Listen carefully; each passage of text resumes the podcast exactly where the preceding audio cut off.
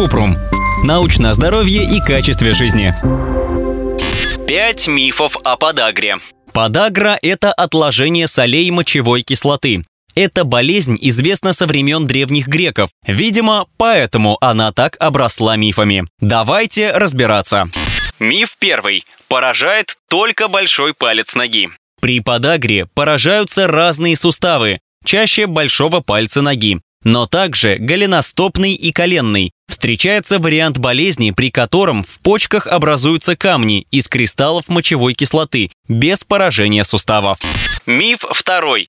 Болезнь возникает, если есть много мяса. Болезнь возникает по причине нарушения метаболизма. Накапливается избыток мочевой кислоты из-за того, что либо увеличивается его выработка, либо почки не могут достаточно хорошо удалить ее из организма. Подагра обостряется на фоне злоупотребления алкоголем, нарушения диеты, Острая пища, газированные напитки с фруктозой, продукты с сахаром, набора веса и стрессовых ситуаций.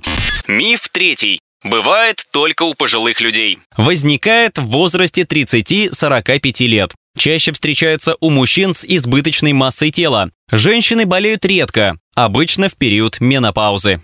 Миф четвертый. Подагру нельзя вылечить. Это хроническая болезнь, и для улучшения качества жизни можно продлить стадию ремиссии и свести к минимуму число рецидивов. Для лечения острого приступа назначают нестероидные противовоспалительные препараты – кортикостероиды, колхицин. Долгосрочное лечение подагры вне приступов направлено на снижение уровня мочевой кислоты. Для этого применяются аллопуринол и фебуксостат. Миф пятый. Для профилактики полезны морепродукты и фрукты. Морепродукты и фруктоза повышают концентрацию уратов в крови и риск приступов подагры. Диетические рекомендации в период без симптомов. Пить много жидкости. Меньше пить газированных напитков, особенно с высоким содержанием фруктозы. Ограничить алкоголь, особенно пиво. Есть молочные продукты с низким содержанием жира, лучший источник белка при подагре. Есть меньше мяса, особенно красного, субпродуктов и колбас, острой и соленой пищи. Поддерживать здоровый вес тела. Это поможет снизить уровень мочевой кислоты. Ссылки на источники в описании к подкасту. Подписывайтесь на подкаст Купрум, ставьте звездочки и оставляйте комментарии. Еще больше проверенной медицины в нашем подкасте «Без шапки».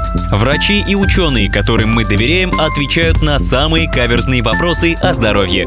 До встречи!